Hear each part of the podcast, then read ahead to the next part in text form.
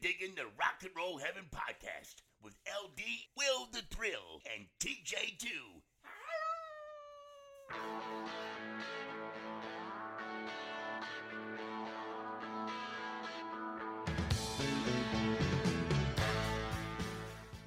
Guys, welcome to Rock and Roll Heaven, the podcast where we talk about the lives, careers, and deaths of famous musicians. I am your host, LD. Along with me for the ride, as always, is Will the Thrill Hey, hey, and our storyteller today, TJ2, the Deuce. Hi, hi, hi. Aw, and uh, we would like to give a hearty hello, hi, how you doing, and a happy birthday to Mr. David Bowie. On this day, we're actually recording this well in advance of when it's actually going to be released, but and and maybe it will be available in some form or another. But it's it's supposed to be David Bowie's 74th birthday, and uh, they're holding a huge concert for him, which I didn't know about till the the Deuce told me this. So, uh, what do you know about it, T? That it's a, a concert is a thing where people play music. Does that help? Yeah. uh, Thank you. yes, and, and we miss them sorely. Yeah, I remember those. It's it's where you I- can watch people vomit in the parking lot, right? Yes, where you can watch, you know, people, you know, uh, couples lovingly holding one another's hair while they yak into a drainage ditch or something. Yeah. That's part of the charm.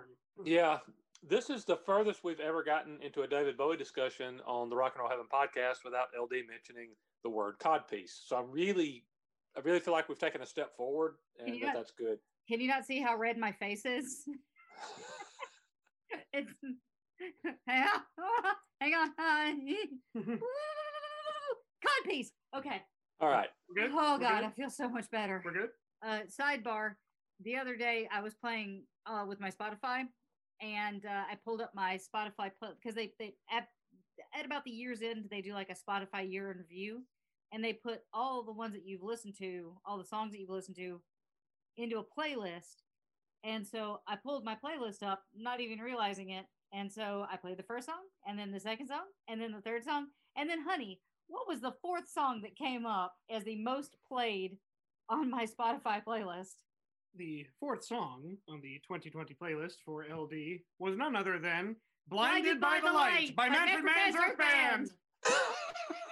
That is our federally mandated reference Wow. to Manfred Mann and his Earth Band. Yes, our federally mandated Manfred Mann Earth Band reference of the podcast. I had actually written one in, but now I can leave it out. It was a little, it was a little for, it was a tad forced and extraneous. So, Oh, good. And that wasn't?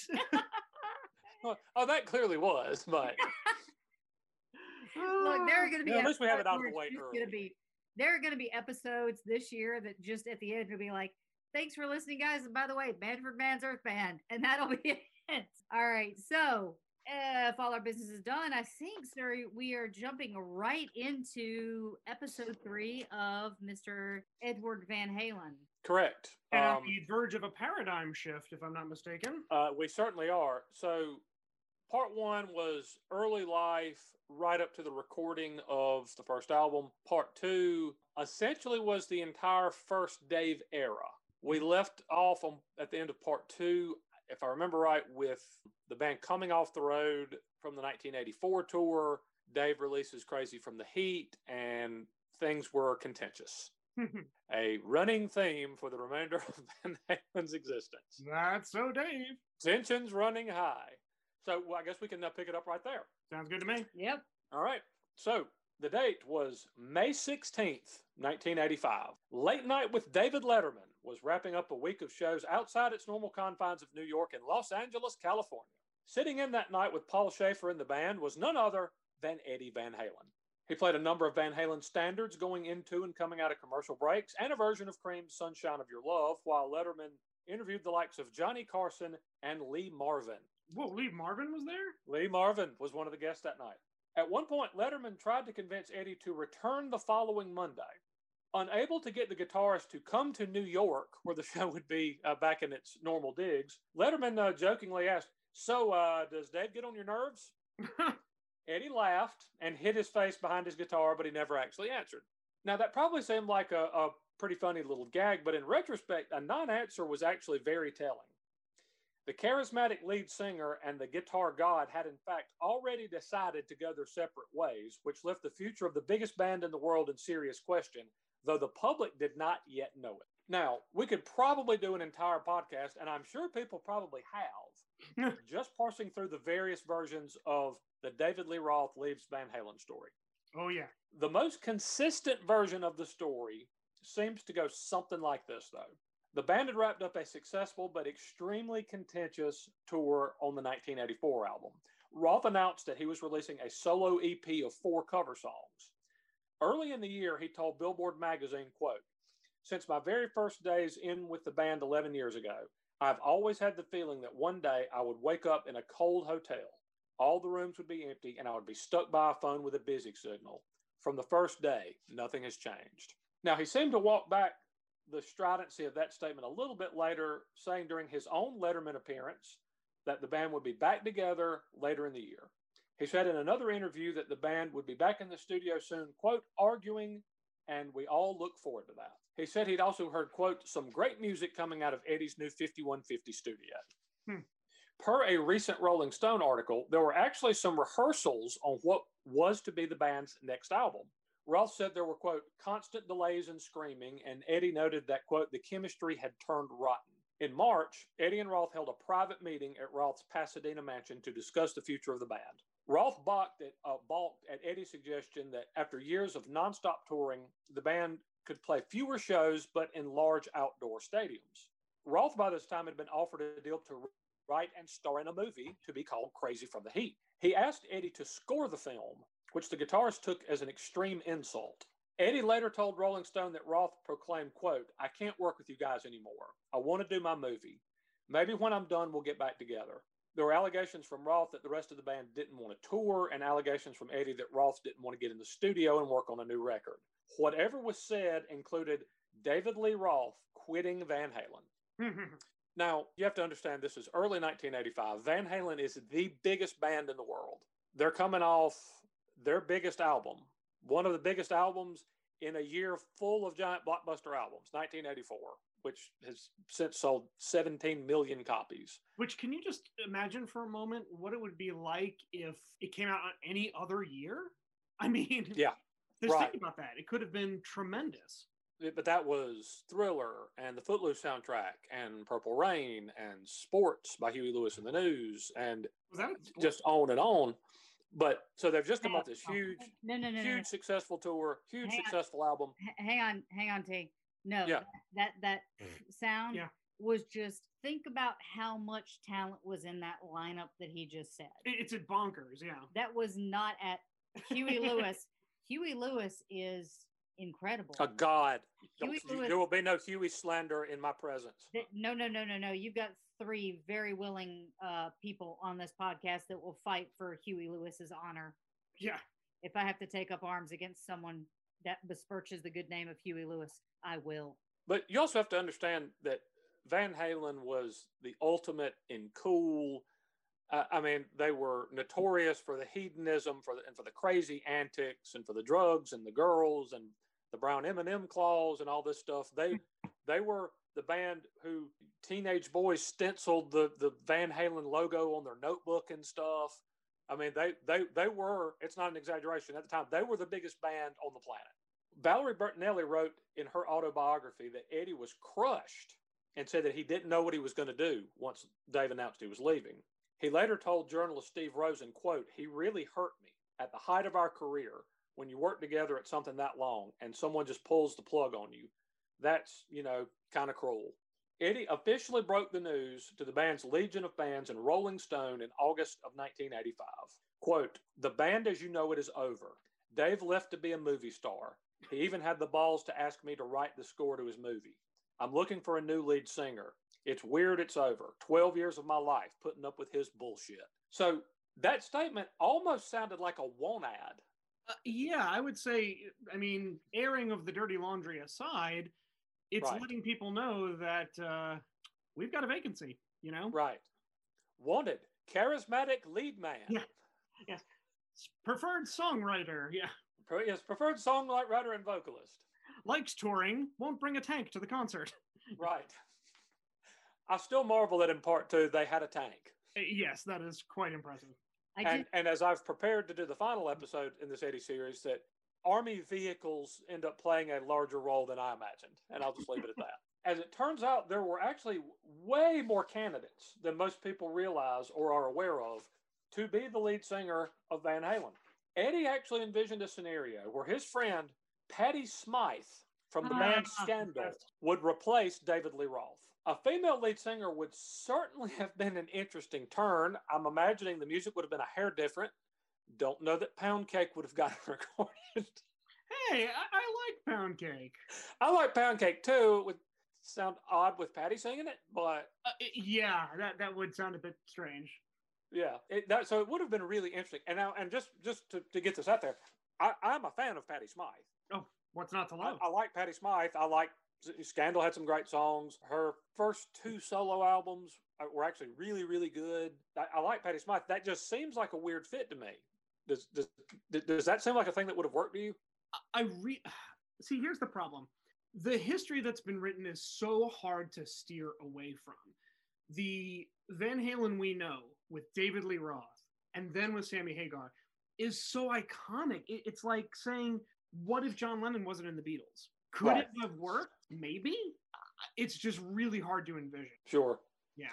So that would have been uh, an interesting turn, but it is probably not one that Eddie's wife Valerie Bertinelli would have embraced. Uh, Perhaps not. No. She wrote later that she believed Eddie was actually in love with Patty and that they were having an affair. okay. Eddie would apparently say things to his wife like, quote, your hair looks cute like that. That's how Patty does hers, Oh, and the like. got it.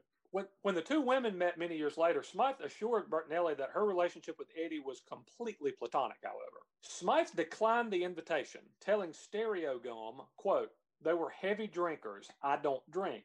She also didn't want to leave New York for Los Angeles, and she was worried about dealing with the near constant fighting between Eddie and Alex. Had he just asked her to make a record with the band, as opposed to joining Van Halen in an official capacity, she said that she would have said yes. So then we move on to other candidates. Another one, remarkably, was blue eyed soulster Daryl Hall. As in, Daryl Hall. and Oates. Uh huh. She's a man eater. Oh, Callin' Oates is the best thing ever. Oh, what is that number, by the way? Oh, I've got it. We have to endorse. You Sorry, I know it's Sorry. aviation. Sorry.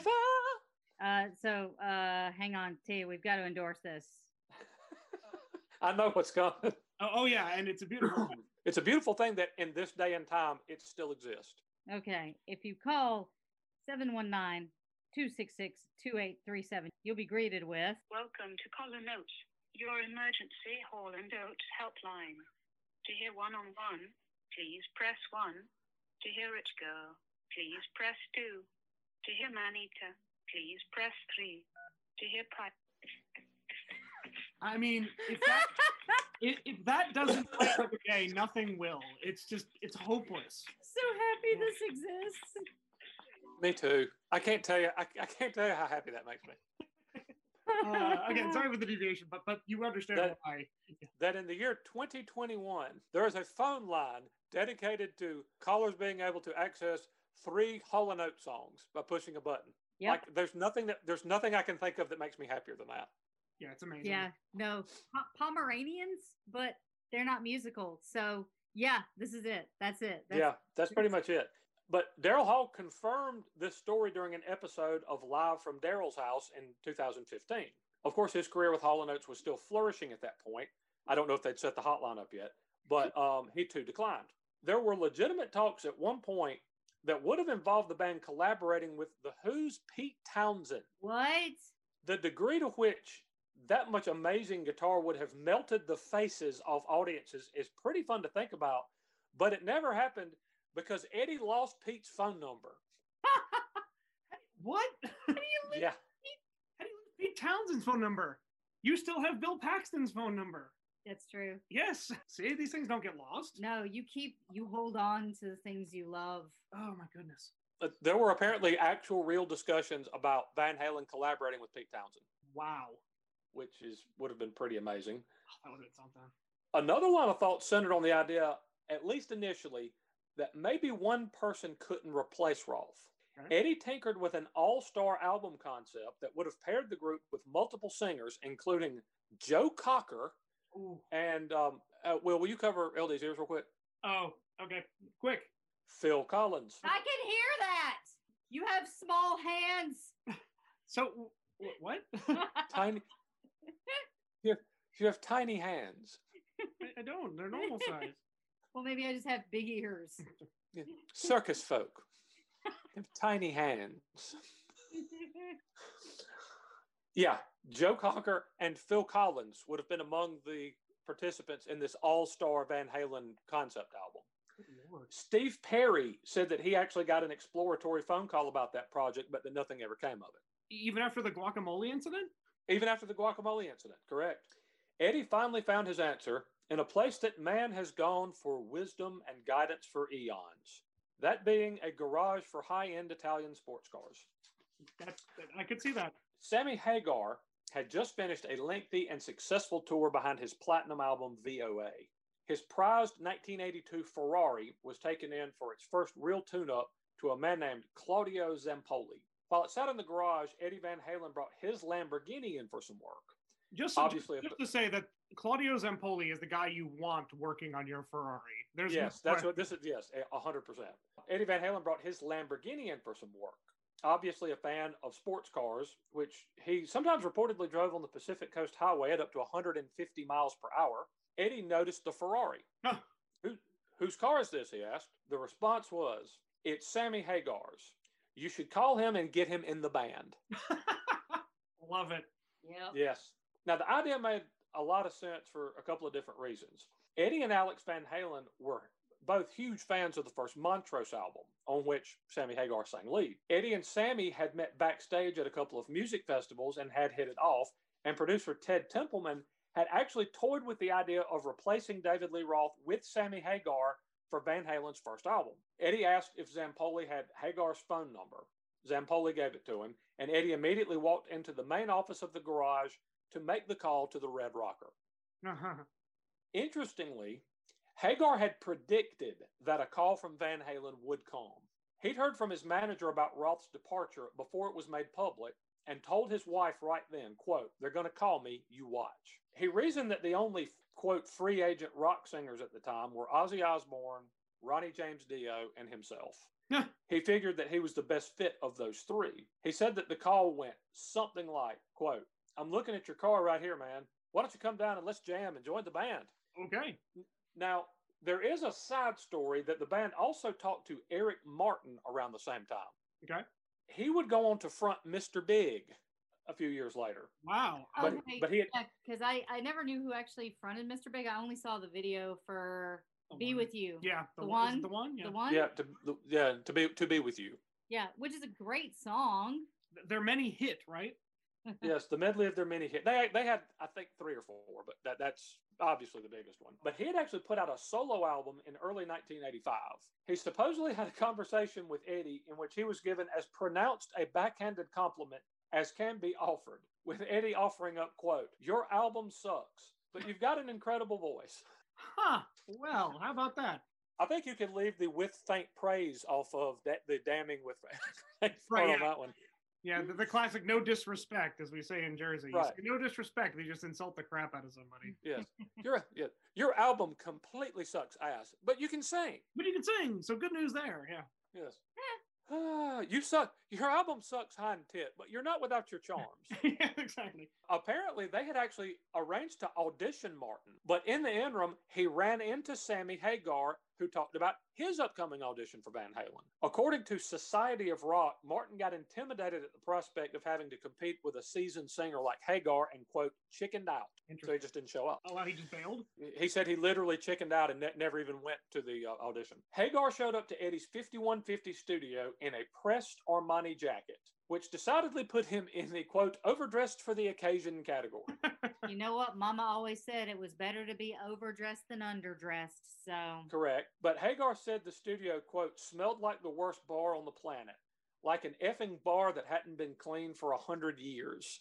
Cigarette butts and ashes, empty beer cans and liquor bottles, and old pizza boxes were strewn everywhere. Sammy said that it was actually a little bit refreshing to see that, though, because he said, You know, here I am wearing an Armani suit and I'm driving a Ferrari and I've got, all, I've, I'm suddenly rich and I've, I'm eating in the finest restaurants. He said, I'd gotten a little bit too sophisticated. And he walked in and saw these, these nasty drunk guys smoking and but but playing just ass kicking rock and roll. And he was like, okay, this is a rock and roll band. This is what I need to get back to.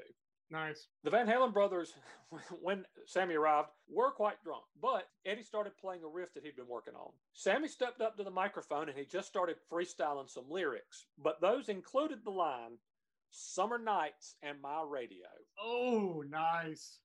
He mainly scattered for the remainder of the song, which impressed both Eddie and Jan Van Halen, Eddie and Alex's father, who had apparently been present for at least a portion of what turned into a 12 hour jam session. Ooh-wee. That first improvised lyric would turn into the song Summer Nights.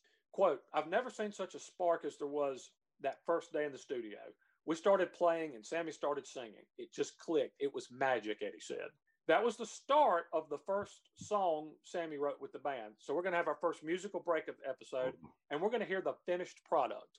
Here is Van Halen with their soon to be lead singer, Sammy Hagar, and Summer Nights.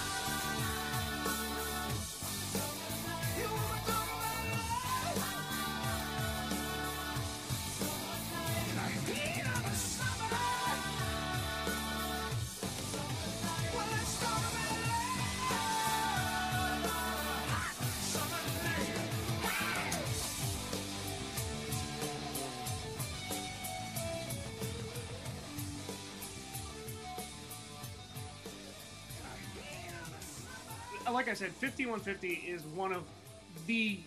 It, it's the first Van Halen album I bought on cassette, and it's start to finish is just a masterpiece. It's really good.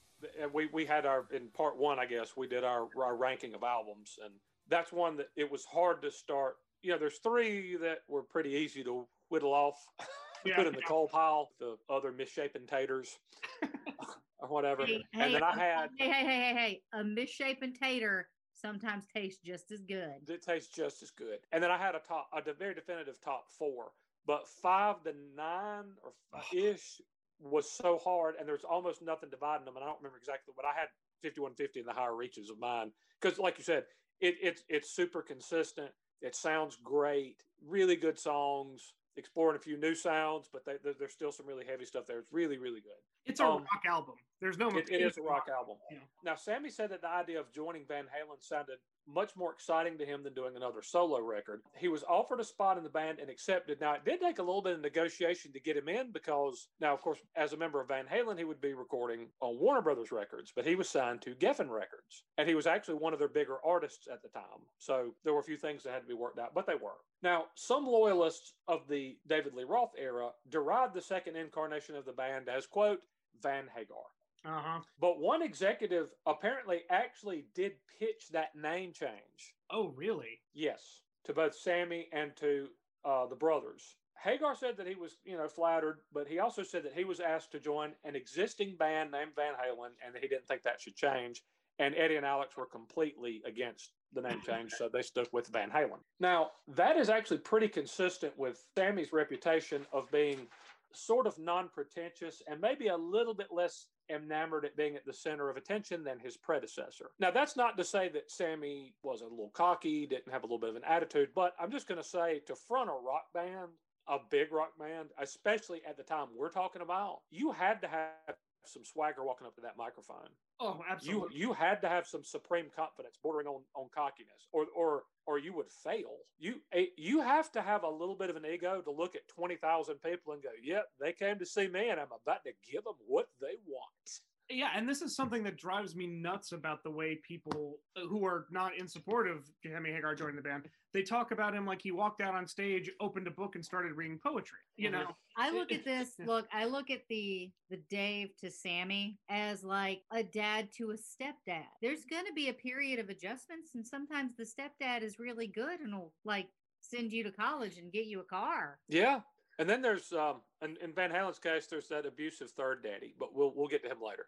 uh, yeah, yeah, yeah. That's very, which is an, an unfortunate thing that we'll touch on in uh, part four. I have it in Um, my Outlook calendar as things I'm not looking forward to. But the non-pretentious and a little bit less enamored with being at the center of attention was a very welcome change for Eddie. Hagar's background was also a lot closer to that of the Van Halen brothers than was Roth's. He grew up dirt poor Oh, with yeah. a father that was in and out of jail. He said his family actually lived in a tent at one time. That is the story, yeah. Eddie confessed, though, quote, I wanted to quit. One thing about Roth, he's not half the singer Sammy is, but he is creative. I'm not slagging him about the music. On stage, he was fine. It was off stage that he made having a human relationship impossible. This is in reference to David Lee Roth, correct? Right, in reference to Dave. uh, To Dave, Eddie made a phone call to Patty Smyth and told her that he was going to announce Sammy as the new lead singer of Van Halen. He did not want there to be a public perception that Sammy was a second choice, so he asked her to keep the offer he made a secret, and she did so for a very long time. I think until Sammy left the band. Actually, No kidding. That long? yeah, What, good 11, 12 years maybe? uh, at least eleven years. Yeah. So we're going to take a short break for a couple ads, and we will be right back. And we are back. Okay, and we're going to get now back into the life of Eddie Van Halen. Eddie was waiting for the perfect opportunity to announce Hagar was joining the band, and that opportunity was thrust upon him courtesy of a mistake in a newspaper. God, those a-holes and their mistakes in newspapers. What a bunch of losers. Anybody that writes for Who, who, who writes these things? I mean, God, newspaper, these newspaper people. The lamestream media. If you're a first time listener to the podcast, I write for a newspaper. So that's totally who play along acceptable, home. completely acceptable for me to make the joke. I would totally hope that their first episode isn't Betty, Hetty Van Halen part three. Let's Yeah. see. I- I'm going to say if you jumped in at that point, you get what you deserve. exactly. At that point, you don't deserve to get the joke, I guess. They're, the two were, uh, I, I guess, sitting around 5150, jamming and working on songs when they read in a newspaper that Eddie was scheduled to make a special appearance with Sammy Hagar at the upcoming Farm Aid benefit concert. Oh Oh, wow! I forgot about Farm Aid. Jeez. The, the two apparent uh, now this was the first either of them had heard of it. Sammy was booked to appear at Farm Aid, but there had been no mention of Eddie appearing with him. But the two of them apparently laughed and thought, "Hey, why the hell not?" So Sammy played part of his set at Farm Aid, which included some of his solo hits, including "I Can't Drive 55" and "There's Only One Way to Rock." And at that point, he brought out Eddie. Quote, We didn't have time to work nothing up. And Eddie and I were sitting at his house bullshitting, and we looked in the newspaper and it said Eddie was going to jam with me. And I said, Well, shit, I didn't know that. So at the last minute, we decided to go ahead and do it. We don't know any songs as a band, so we're just going to jam a couple of songs that we all grew up on, Sammy said from the Farm Aid stage. At some point, a fan threw a homemade sign written on a bed sheet on stage. Sammy said, Come on, Eddie, what's this say? Can you read? Eddie then said something off mic, to which Sammy said, My dick's too small? GD, how'd they know that? Oh, shit. Okay, well, sorry about that. Me and the old lady get along pretty good. Now, that's all certainly funny uh, and was also very unwelcome to the Nashville network, who was broadcasting the show live. Oh, wow. For those who don't remember the Nashville network, it was the home of the Ralph Emery Show, the Statler Brothers Hour, Oh, and the Gaither and the Gaither Gospel Homecoming program. Oh Uh, su- dear! suffice to say, uh, were pearls being clutched? Right. I would, I, I would, I would imagine that um, that Sammy's little off the cuff remarks went over about like a turd in a punch bowl at that point. and here I thought they were funny. So Eddie and Sammy ripped into a, a version of Led Zeppelin's rock and roll, with Eddie going into a blistering solo at the end and Sammy proclaiming he's the king. At the conclusion of that, they announced that Sammy was the new lead singer of Van Halen. Unfortunately, that solo seemed like a really good time to end the broadcast to the Nashville network, who had gotten super gun shy after Hagar's torrent of obscenities. So the announcement was not broadcast. So the Nashville network could have broken the news to the world that Sammy Hagar was joining Van Halen, but they were afraid he was going to talk about his pecker again, so they cut him off. There's Sammy again. Still, however, word did get around. So the band went into Eddie's studio to record their first album with Hagar in November of 1985. Changes had been made with the band beyond just changing lead singers. Noel Monk had worked on a year to year contract as the band's manager, and that was not renewed. He was replaced by Ed Leffler, who was Sammy's manager. Hmm. Also, Ted Templeman was out as producer. Now, he had produced every Van Halen album up to that point, but he and Eddie were at such odds during the making of the 1984 album that Eddie wouldn't give him the master tapes, and Eddie and engineer Don Landee would work on mixing songs while David Lee Roth and Ted Templeman worked making separate mixes of the same songs in a different studio. That that's how fractured things had gotten between all of them at one point. Uh, he had also kind of decided he was Team Dave and that he was going to produce David Lee Roth's full length studio debut. So Landee was chosen as producer initially with heavy input from Eddie. At some point, however, Mick Jones of the band Foreigner was brought in as well. Now, one story I read said that Hagar suggested bringing him in as a somewhat neutral third party since he and the band were still getting to know one another. But another said that it was done at the insistence of Warner Brothers, who did not want to relinquish complete creative control to the band on the album, which is hard to understand because they pretty much took it on 1984 and it sold 17 million copies. Oofa. So, not exactly sure why you wouldn't want to just let them do what they wanted to do at that point, but whatever. I found this very interesting. Among the other people considered uh, before Jones was brought in as producer, Nile Rodgers and Quincy Jones. oh wow! No kidding. So those two were actually considered as the producer for 5150, but they ultimately went with Mick Jones, a foreigner. I'm really interested what a what a Quincy Jones led album would have sounded like. That would have been interesting. Yeah. That would have been Probably like Beat It, since Eddie played on that. Yeah, true. Maybe. But if you think about the album, Mick Jones' influences that it actually makes a lot of sense. Mhm. Yeah, now that you look at it, you know, with that knowledge in mind. It, it at hundred percent does. Sammy actually picked Jones up and was asked what he should expect. Sammy said, quote, Mick, you and I have been around a while, but let me tell you something. This is something else. Hold tight and enjoy the ride. Yeah. The first song they played for Jones was the super heavy Get Up. Yep. Jones said, quote, I've never heard anything like that in my life. It sounds like four guys fighting inside the speaker cabinets, beating the shit out of each other. I'm in. Oh, I love it. I'm in. Jones said he definitely got a who's this guy vibe from Landee, who certainly didn't seem very welcoming. He didn't seem to want to compromise in any way either. He supposedly locked himself in the studio for one entire day at one point and threatened to set all the master tapes on fire. Oh my. I'm, I'm not sure for what. I, I never read what that was expounded upon, but Jones said in a story published by Ultimate Classic Rock that, quote, for a little while it was touch and go whether the tapes were going to survive. Jeez. Wow. They apparently ironed out whatever that problem was or talked him off the ledge or got him to put the matches down, I guess. Jones worked mainly on getting the absolute best out of Hagar vocally. On the song Dreams, he said he managed to get Hagar singing so high that he was hyperventilating and almost passed out. Wow. Kind of like And, Roger. and if you've heard, and if you're familiar with Dreams, you you can hear. I mean, Sammy's reaching for the absolute upper reaches, you know, of his range, And which he's is which is pretty got- considerable to start with. He has got some range. A, a hundred, yeah, he really, really does. Which is a, a big difference from their previous lead singer. Uh, David Lee Roth is not known for his vocal range. Not not necessarily, no. As for Eddie, Jones said he was very hands off, saying that there really wasn't anything he could have done to improve what he was hearing. Quote, he was completely out there, not drug wise. He just went into this trance state as he played, Jones said. He then paid Eddie an immense compliment, comparing him to Jimi Hendrix. Quote, when I worked with Eddie, it was the first time I'd met a guitar player who had a similar gift, who had that thing running through him from above. Oh. Sammy told the Van Halen news desk that Eddie, Alex, and Michael drank beer constantly during the recording process. Now, he didn't drink while recording, mindful of taking care of his pipes, but he said, quote, I just wished I could play that great sober. Oh. Sammy was initiated into the ways of the Van Halen brothers pretty quickly. He said he never saw two people as close as they were. If one left the room to get a beer, he always returned with one in his pocket for the other. Neither ever lit a single cigarette. They would both light two, one for themselves and one for their brother.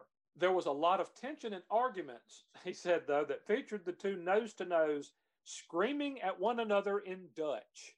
not even in English. And, and that and that, that would often escalate into physical fights. I believe that. Now, Sammy said that was a strange dynamic in itself.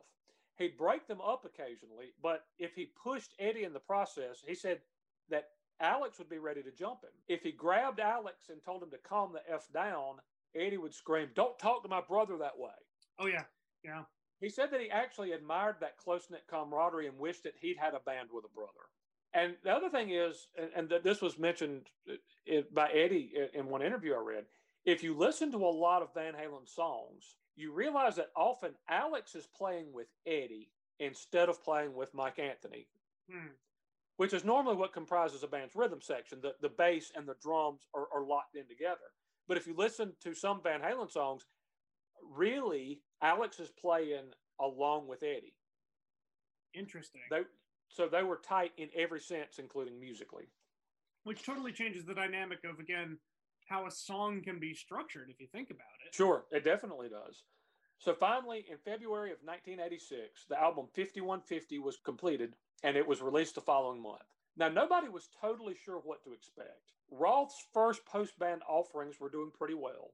Would his loyalists accept the new lineup? Would Sammy's fans, who were not a small group, by the way, come No. along for the ride? People forget, a lot of people seem to think this Sammy was just some schlub who had one song. It's like, no, the three albums before he had he joined Van Halen went platinum, gold, platinum. he was a pretty big deal. Oh yeah, he, he wasn't just singing in the shower before. Uh, Definitely. The other thing was there had there had only really been a couple of noteworthy examples of bands who had successfully replaced a lead singer. Now Genesis did it and actually became more popular correct. Commercially. ACDC did it and remained very, very successful. I guess maybe you could say Chicago did With Peter Cetera. when Cetera left. But see, now Chicago was a, a deal kind of like the Eagles, where there were a couple of guys who who would sing lead because Terry Kath sang lead song and Cetera sang lead song. So little little different deal. But it didn't happen very much because you know Sabbath had replaced Ozzy, and they remained viable, but not nearly as popular. And and there No. are a few other examples like that I could think of. Yeah, nowhere near where they. I mean, Metallica was David Mustaine, but you know that before Metallica. Well, he Dave. Dave wasn't really with them for very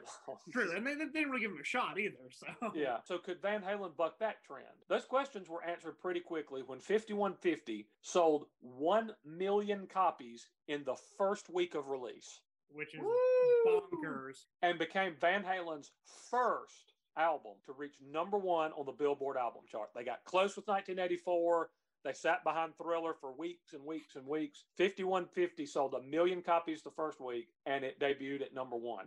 Incredible. It actually knocked Whitney Houston's self titled debut out of the top spot. Whoa.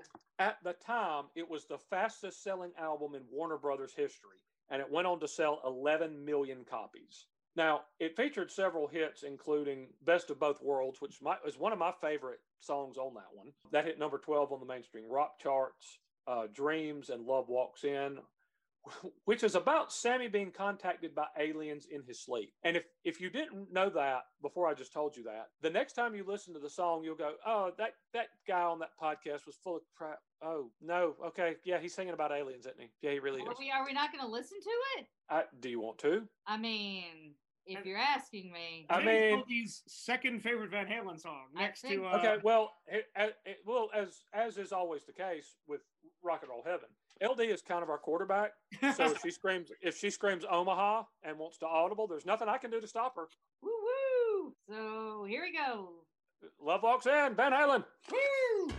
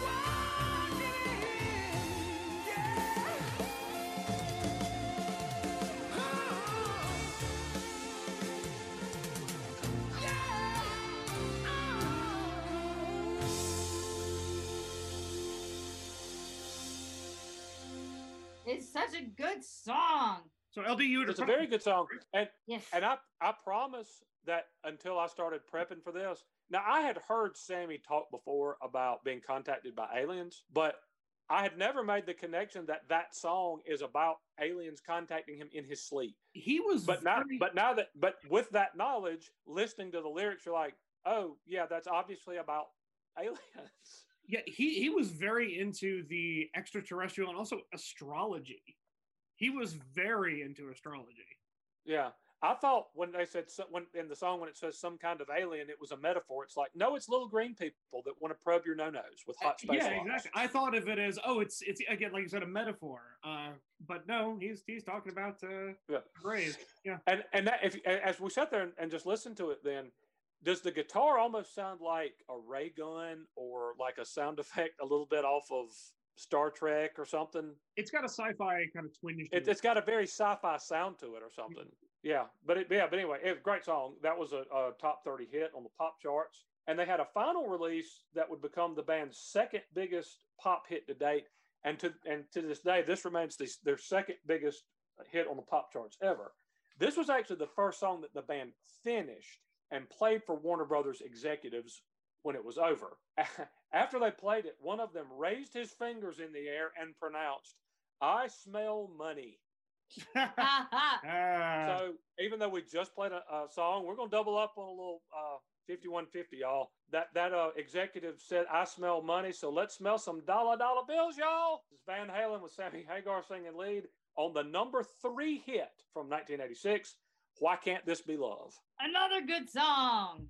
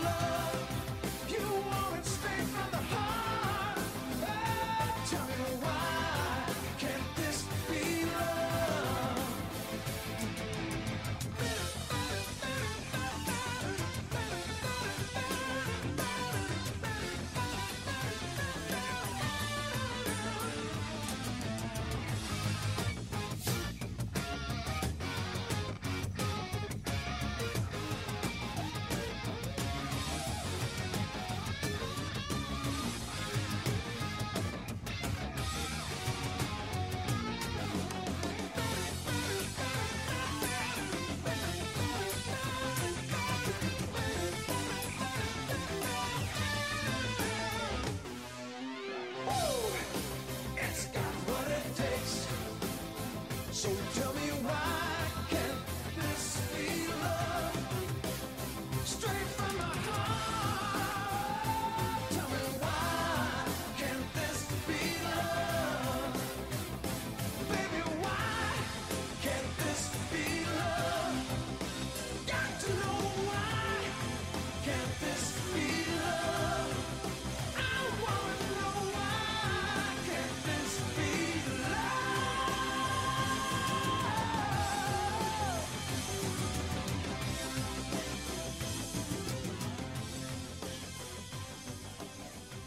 And we're back. All right.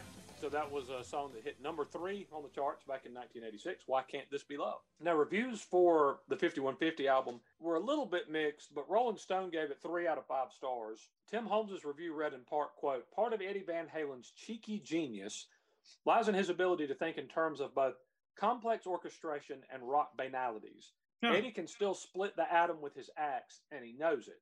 It's a Van Halen world without David Lee Roth, and 5150 shoots off all the bombastic fireworks of a band at the peak of its powers. It seems more flattering than a three star review. That sounds better than Yeah. three out of five stars to me, but uh, yeah, whatever. Now, fans did notice some differences. Now, one came in the recording process. When Templeman was at the helm, he wanted a live feel for albums. And at most rock concerts, what's the sound that cuts through everything? Guitar? the lead, the lead guitar, right? So on Templeman produced albums, the entire left channel was dedicated to Eddie's guitar. Wow. Now that gave the live feel, but it also put the guitar front and center on every single recording. That was not done on 5150, and I don't know if that's because that's something that Jones didn't want, or if, if Eddie wanted to do something different. And I suspect it might have been the latter, actually. Hmm. So the guitar settles a little bit deeper into the mix on this particular album. Now, there were also more ballads and use of synthesizers and keyboards, which some fans seem to think was Hagar's influence. He said, though, that the way Van Halen constructed songs was that Ellie, uh, Eddie would come up with riffs, then he essentially wrote most of the music around them. So pretty much Eddie composed most of the music. He then left it to Hagar or, and Roth before him to write most of the lyrics and come up with a melody. Now Hagar had dabbled with keyboards a bit in the 80s and had done some, you know, acoustic ballad type songs like Give to Live and things like that. But he'd always been a pretty straightforward rocker. Hmm. So all he was doing was writing lyrics and melody to the music that Eddie was creating and giving him. So, you know, what I mean, it's it's a little unfair to say, well, you know, Eddie joined the band and suddenly it's all these keyboards. It's like, yeah, then you need to go back and listen to 1984 because they're already starting to binge on those. And that was something that you brought up in the last episode. So Eddie was looking to actually branch out. You know, he wanted to try Yeah. all these different things. And Right, and- Dave is the one who stopped him. No, Hey, that right. That, that Dave was the one, and, and Templeman who really didn't want keyboards, but they were all over 1984, and they're there at least to some degree on the two albums even before that by Van Halen. But but it, they he really explored it on 1984, and just for me personally, I I don't love synthesizers. I don't like I don't like great bands overusing them and leaning on them.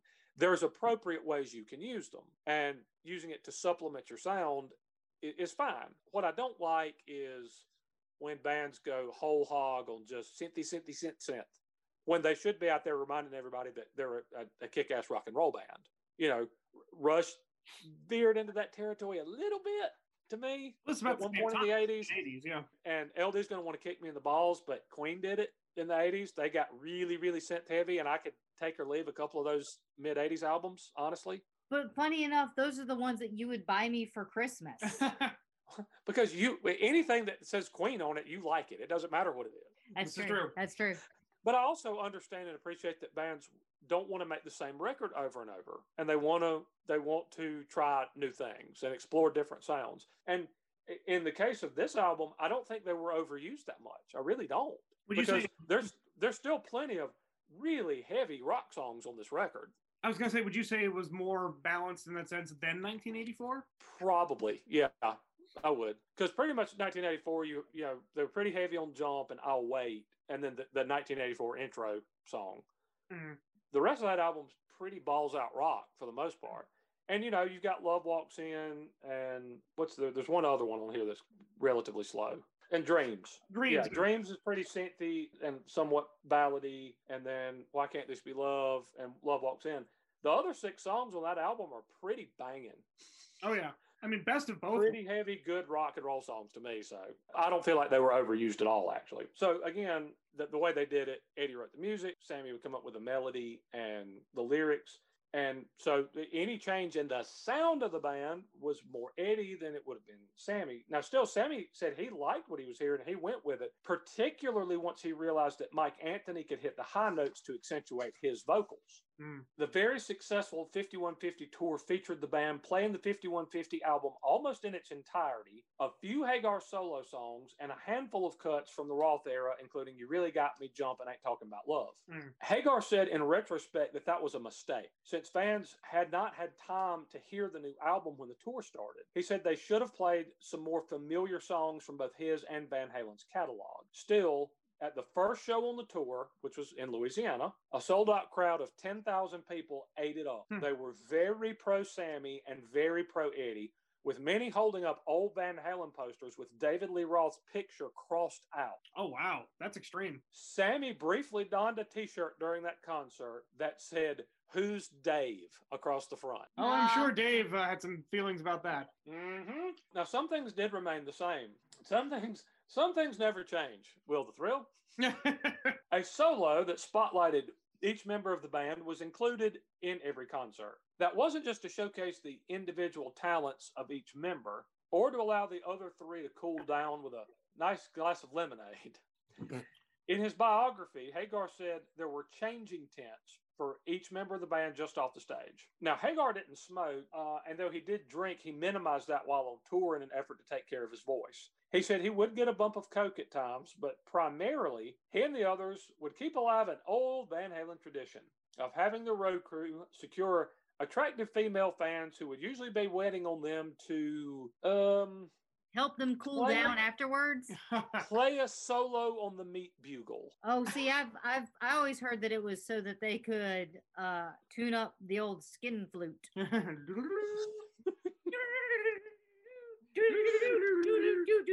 Would you like to play my beef bassoon? Hey, come toot on my low brass. so there's some some naughty business going on. right in these changing tents. Sammy noted that he had a guitar tech t- that took on tour, but he only played guitar on two songs. So it was like, he, so he basically reasoned like, hey, I mean, I got to give him something to do. yeah, tag out. So he would go, he'd go uh, scout the crowd for talent, and uh, Sammy would sometimes have it waiting on him. And and I'll say, when I went and saw them in 1993 on the Right Here Right Now live tour, they did this. That is such a good song. they took but they there was a, po- a, a point when each member of the band was on stage by himself playing a solo of some kind I feel like they should have just made a bingo card out of like the first six rows of people. uh-huh And then just if your number came up, then you got to go backstage. I was like a hey lottery. baby, Yeah, like yeah, like bingo. hey baby girl you want to be my b1 all right All right. okay so uh, the band came off the road in December of 1986, but what have should should have been a triumphant moment for them. You know, they didn't know how things were going to go with a new lead singer. How would people take it? The the album was a mammoth success. The tour was, you know, a sold out, huge success, big moneymaker. Everything was well received. This should have been a big moment for them. Instead, when they got off the road, they were met with a gut punch. Jan Van Halen, the father of Eddie and Alex, suffered a heart attack and he eventually passed away. Oh Mm. no. Now, doctors had told him that alcoholism contributed to his declining health. In his final days, he apparently told his two sons that he wanted them to stop drinking. Oh, wow. Alex was actually the heavier drinker of the two at the time. David Lee Roth had actually mentioned to Eddie that he thought Alex had a serious problem when the two had their little breakup meeting at, at Dave's mansion. Al, or Alex supposedly got so hammered at a hibachi restaurant that he stood nearly naked on a table and fell on the still hot grill surface. burning his- Oh, Wow, that sounds awful. he also, as we talked about in part two, drank to the point of hallucinating that penises were coming out of the walls and chasing him. Again, that is a that is a tremendous amount of drinking. I don't know what you have. That's to uh, do. that's I don't know how you get that drunk without passing out. Okay. Exactly. Fun story. I think about the same year we were staying. It was me and you. And we were staying at. It was it was it our house or was it at grandma's house? I think it was our house. And uh I was running around the house naked, and you pushed me onto the uh, heater. You uh you tripped. I did not trip. Uh, You tripped. You're a terrible human. Have you got uh you got any uh if if there's no video then it didn't happen. You tripped. The LD was uh, was fresh out of the bath, naked and running around the house, and fell on our hot furnace, Now, our furnace, we should say, burning a checkerboard into her butt cheek. now I now I have a better visual. no, yes. and mom was trying to like put some neosporin or something on, and Travis wanders in with a sharpie. X. Oh, Now we should say that the furnace was the kind that I'm pretty sure is just a fire hazard now. Yeah, I, yeah. I don't. I don't think you can have giant scalding hot metal grates in the hall floor, which is what which is what we had. yeah, it was it was a giant. It was probably like what a two by three metal grate in the middle of the hall. So like if right you, outside the bathroom. If you woke up in the middle of the night, you actually had to like hug the walls to get around it to get around it without Because burning it your feet. In the When you got out of the bathtub, uh, and, and like a lot of times, that was the only source of heat in the house. So like in the winter, you'd get out of the, the uh, shower; it would be kind of cold. So you would get out and walk out into the hall and kind of straddle the hot metal vent It just Uh, that to sounds warm yourself up. And then I thought it was really funny to pee in it. that's what that When I- was. When I was a little kid, I would, I would, when I was like, I mean, we're talking very, very young. I'd like a little, I'd s- little squirt of pee in it, and a little like, uh, like a little uh, steam would come up in my face. So, so you you were no older than 27, 28? no, I mean, gosh, this I mean, this was forever ago, man. God, I was like thirty. Anyway, but yeah, but Alex, Alex fell on the grill at a hibachi restaurant and, and bad, pretty badly burned himself. And he, he also drank to the point of hallucinating at times. But he actually took his dad's wishes to heart, and he was dry within a couple of months. Good for Aw. him. Um, and and from everything I ever read, he he he he never went back. He he gave up when he gave up drinking. He gave up drinking. Not many people know that Alex Van Halen is an ordained minister now. Is he really? Yes, yeah, he is. But he went, but he took his dad's wishes to heart, and he did stop drinking. Eddie did not. Yeah. In fact, his alcohol and drug intake actually seemed to increase as he mourned his father's passing. That put more pressure on his marriage to Bertinelli. Hagar recalls a bombed Eddie showing up at his house in the middle of the night on, on one occasion, insisting that they write a song together before confessing to the fact that Bertinelli had thrown him out of the house. And then that became a, apparently a fairly regular occurrence. Now, Will the Thrill, you've actually read Sammy's book, Red My Uncensored Life in Rock. He, he details that this happened pretty often, right? Yeah, uh, unfortunately, yeah, that was the case. Yeah, and it, it, it, it definitely worsens in the years ahead too, as we're going to say. In fact, in the fall of 1987, Bertinelli left Eddie, with the couple separating for three weeks. Bertinelli, largely at Eddie's urging, had gotten clean herself in 1984. He reportedly told her to stop snorting and to start eating at one point because she got really skinny and she was doing cocaine along with him. By all accounts, when things were good, they were a loving, almost too cute for words couple, finishing one another's sentences and the like. And I know that you like uh, eccentricities, LD. I do. She would make Eddie his favorite meal, which was Hebrew National hot dogs cooked in the microwave for one minute and 47 seconds. okay, you want to know something funny? What's that? Okay, Will, Yes, how do I take my DiGiorno personal pan pizzas? I believe it's cooked at three minutes and 28 seconds. 48 seconds. 48 seconds. Yeah, three minutes, 48 seconds. Three minutes, and if it's not done for three minutes and 48 seconds, 30 more seconds. I know. I know. So I love that. And who doesn't love Hebrew National hot dogs? I know. They're great. No, they're great. They're great. But band conflicts, Eddie's nonstop work, his reclusive nature, and his substance abuse were starting to wear on his wife. She wanted to make things work and she took him back, staging an intervention. And Eddie did check into the Betty Ford Clinic. He told Rolling Stone later, though, quote, after I got out, I immediately went on a drinking binge and I got an effing drunk driving ticket on my motorcycle. Oh, wow. Late in 1987, the band went back into the studio to record their second album with Hagar. Yeah. Landee worked with the band on the recording, but there's no credited producer for this album. Hagar said the band pretty much produced it themselves, saying they were basically, quote, effing around the studio having fun and ended up having an album at the end. Eddie had been working on new riffs and was thinking about a lot of the lyrics Sammy had written in a notebook. There were some interesting song inspirations on uh, OU812, which would be the uh, next album. Mhm. Cabo Wabo was written by Hagar after a vacation to Cabo San Lucas and know that would end up being both the name of his club that he opened there and the line of tequila that he would start that would make him a gojillionaire. Oh yeah, Oh, the wow. the sale of the tequila alone, when he sold the business completely, the Yes. sale of the business was over ninety million dollars. Uh huh. Are you serious? there was.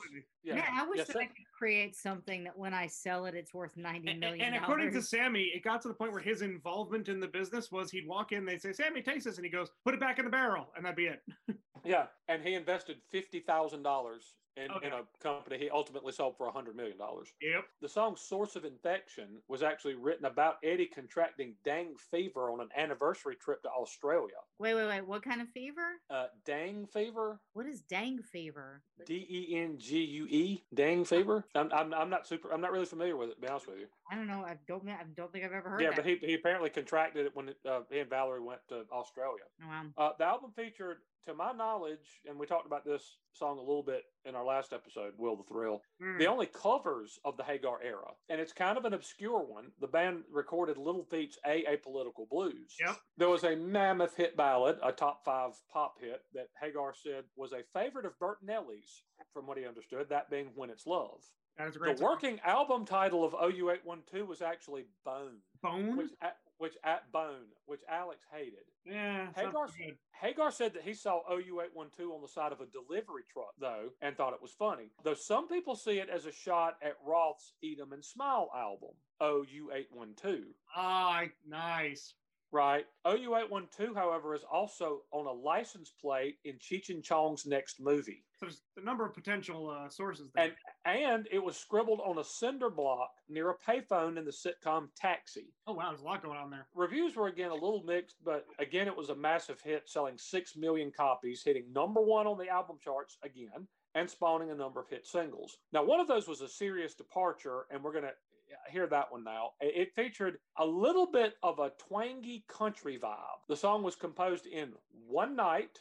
And it hit number 13 on the pop chart. So let's hear that one now. This is Van Halen from OU812. Finish what you started. Two, one, two.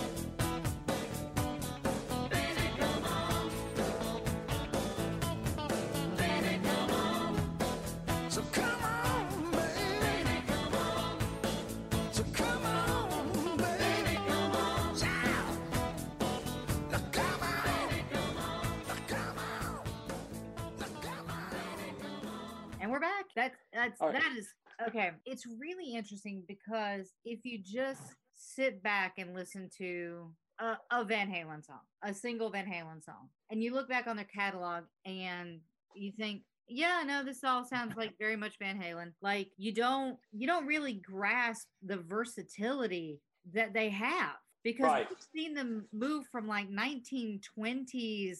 you- Uh, what, what what do you even call that? Like bluesish with the Well, they they, they did a, the ja- a, a jazzy little shuffle. yeah. Big Bad Bill is Sweet William now, and Yep. Yeah, but then you Then hear this, and it's more of like the country and western twang. this is a twang. This is kind of a twanky honky tonk song. Yeah, it really is.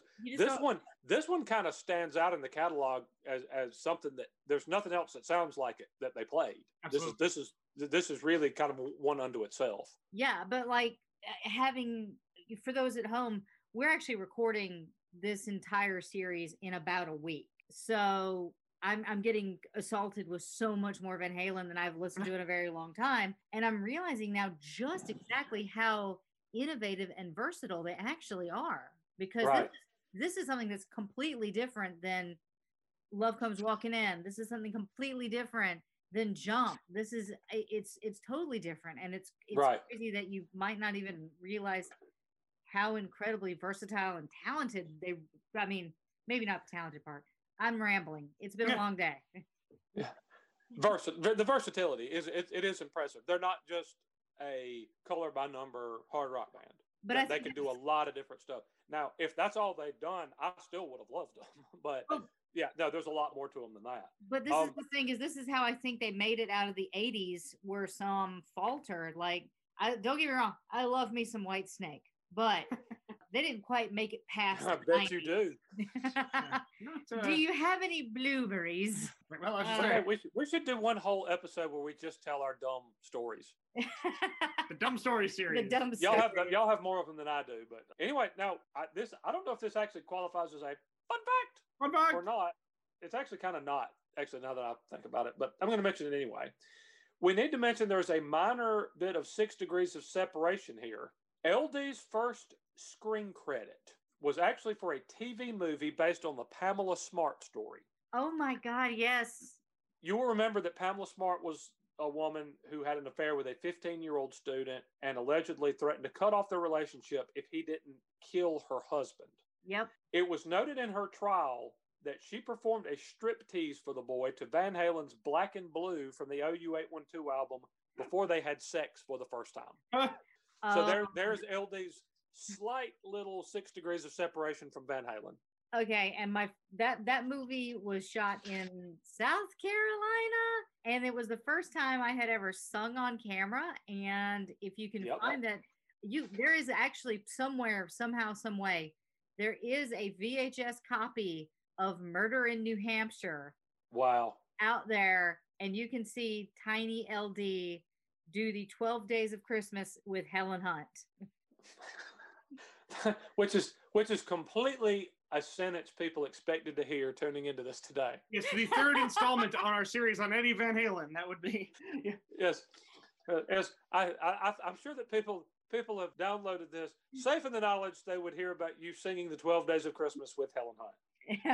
Happy New Year, kids. Check it out. Yes. So professionally, things could not have been going much better for Eddie, but his struggles off the stage actually worsened. According to a Rolling Stone story entitled The Joy and Pain of Rock's Last Guitar Superhero, on New Year's Eve 1989, Eddie and Valerie were with her family in Malibu. Eddie drank Jägermeister heavily and became belligerent. Well, when you drink Jägermeister, that's really the only thing That tends to happen. As he tried to leave the house, Valerie tried to stop him and tried to take the keys from him. When he resisted, Bertinelli's father, a former boxer, intervened in the form of punching Eddie in the face and breaking his cheekbone.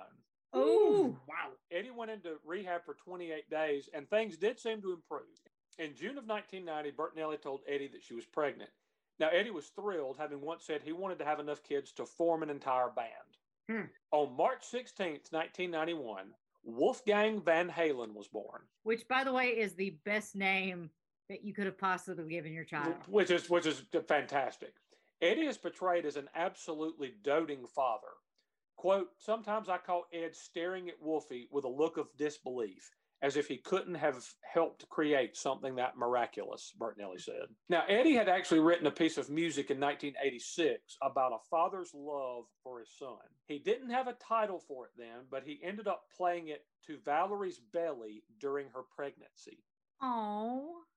That song was eventually titled 316. Uh, it's a very short instrumental piece, and we're actually going to hear that right now.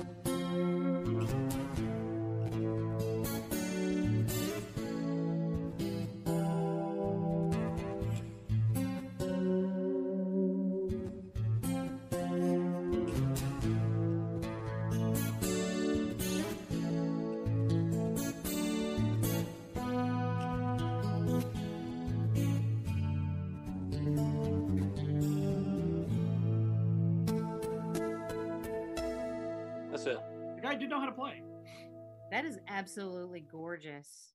Yeah. So Wolfgang Van Halen heard that song in utero. I mean, and he's a musician now, isn't he? Oh, yeah. And he is a musician now. He truly is. Now, Eddie apparently greatly curtailed his alcohol intake during Bertinelli's pregnancy, but things did start ramping up again as the band was getting to release its next album. Ted Templeman actually returned as producer for the album For Unlawful Carnal Knowledge. Mhm. Which took about 10 months to record. Now, if you're curious about the title, Sammy either wanted to call the album just the F word or or F censorship. I get it. I get it. You didn't see that? I didn't see that. I just see it now looking at the cover. So, but Eddie, and I guess this is around the time that like "Nasty as They Want to Be" had been banned in some places and deemed obscene and stuff. And I guess it, that upset Sammy, so he was like, he either wanted to call the album the F word or F censorship. But his friend boxer Ray Boom Boom Mancini told him that the F word was actually an acronym for for unlawful carnal knowledge. Now, it's actually not. Yeah, that has been debunked. It also doesn't stand for fornicating under consent of the king. It's an old an old word that means to thrust or fornicate. Apparently, there is a new special that I believe we're going to start tonight or tomorrow night, depending on whether or not I want to watch Contagion. But it's got Nicolas Cage and it's about the history of curse words. Sweet. He so hosts it? he hosts it. And so I just got to figure out where I am mentally Right. to see So- what I need. So anyway, it doesn't actually stand it's not an acronym at all and it doesn't stand for for unlawful carnal knowledge, but the name stuck anyway. It featured a return to the band's rock roots with Alex playing an actual drum kit instead of an electric drum set. And with one notable exception, there weren't any keyboards. And actually now that I think about it, there weren't any keyboards. That song is piano, isn't it? Yes, it is. Yes, he's actually playing a piano. And I think for the purposes of a live tour, they may have used a keyboard with a piano sound, but it was Right, they probably did. Yeah. But there's obviously one song on For Mhm. Unlawful Carnal Knowledge that does feature Eddie sitting down and mashing keys instead of standing up and wailing on a guitar. And is LD calling an audible? Is, is that she's giving me the hand signal? I'm calling an audible. Oh Wait, God, Omaha, Omaha. Come on, red two, red two. Okay. Okay, so I had not written this one into the script, but I also knew that this was a favorite of Will's and LD's and that they'd want to play it. So the one song on For Unlawful Carnal Knowledge that featured piano is one that we're going to hear now, right? Yep. And the question is, I, I, I got to go with the video cut. Number one, The it's video is shorter, and the video is spectacular for this. So right now, we're gonna play Right, right, now. now. Hey,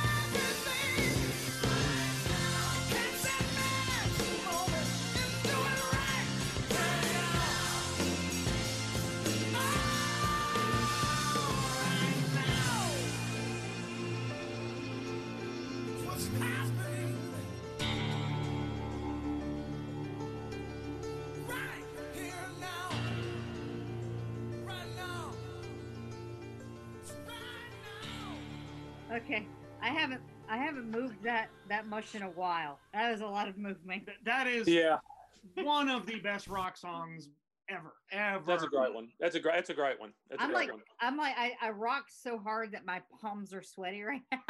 Yeah. Well, Oh, go ahead. the, the funny the funny thing about for unlawful carnal knowledge right now is the outlier Yeah. because they they put away the synths, they put away the keyboards. There really aren't any ballads. That's the closest they can they come. This was a straight up balls out rock record, much heavier sound.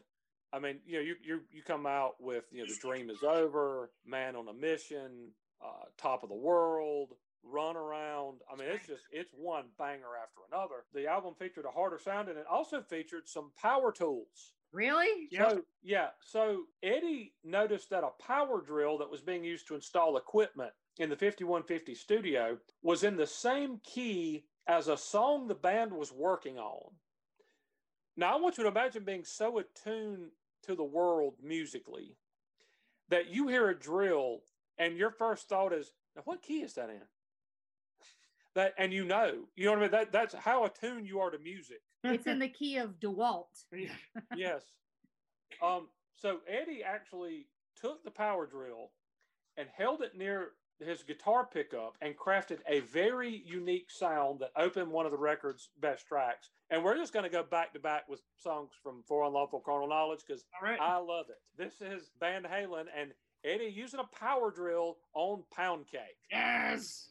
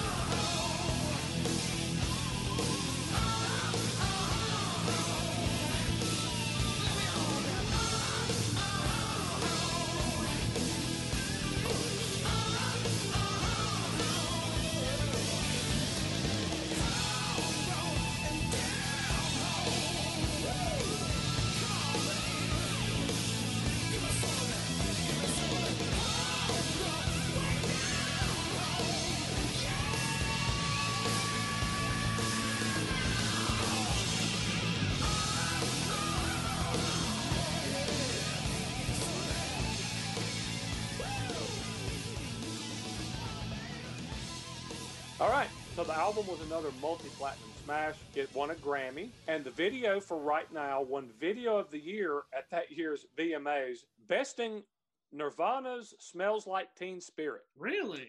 Yeah. Wow. Now, which is funny because Eddie apparently was actually a fan of Nirvana, saying that he loved Kurt Cobain's songs, which he saw as quote real and from the heart, despite their lack of technical perfection, which Eddie is kind of noted for. Now, one positive and kind of funny side story: Eddie actually had Thomas Dolby come install equipment in 5150. She blinded me with science. and he repaid the favor by playing on two Dolby songs later on. Dolby said he was told up front that Eddie did not like references to Spinal Tap, that deeming that they hit a little too close to home. He said that Alex was not happy to see Eddie working with anyone outside the band, noting that the last time he'd done so was with, quote, that little effer Michael Jackson, which kept the 1984 album from hitting number one in his mind. He also recounted that Eddie at one point turned on a giant gas powered fireplace, for which he was admonished by Bertinelli, given that it was 90 degrees outside. His response was to ask her to turn on the air conditioning. on the not so light side, Eddie was still having alcohol and drug fueled outbursts at times. He visited Bertinelli while she shot a TV show in North Carolina, and he ended up going on a drunken rampage that saw him smash the windshield of a rental car in front of Bertinelli and her mother. Classy. Still, the two did stay together. In 1993, Van Halen released Right Here, Right Now, a live album. Despite being a double album and thus considerably more expensive than a standard set, it sold more than 2 million copies. Now, there are various versions of how the album came to be, but one version is that it was offered as a compromise to Warner Brothers, which wanted to release a best of collection. They toured on the record, and since I went to a show on that tour, I'm going to be completely self indulgent and play a song off of it, even though we just played two songs off of Four Knowledge. I big fat don't care. Um, there were only four Roth era tracks featured on the set, but one of them demonstrates, I think, that Sammy could pretty much sing anything, including stuff from the David Lee Roth era of the band. So this is Sammy singing live on a version of Ain't Talking About Love.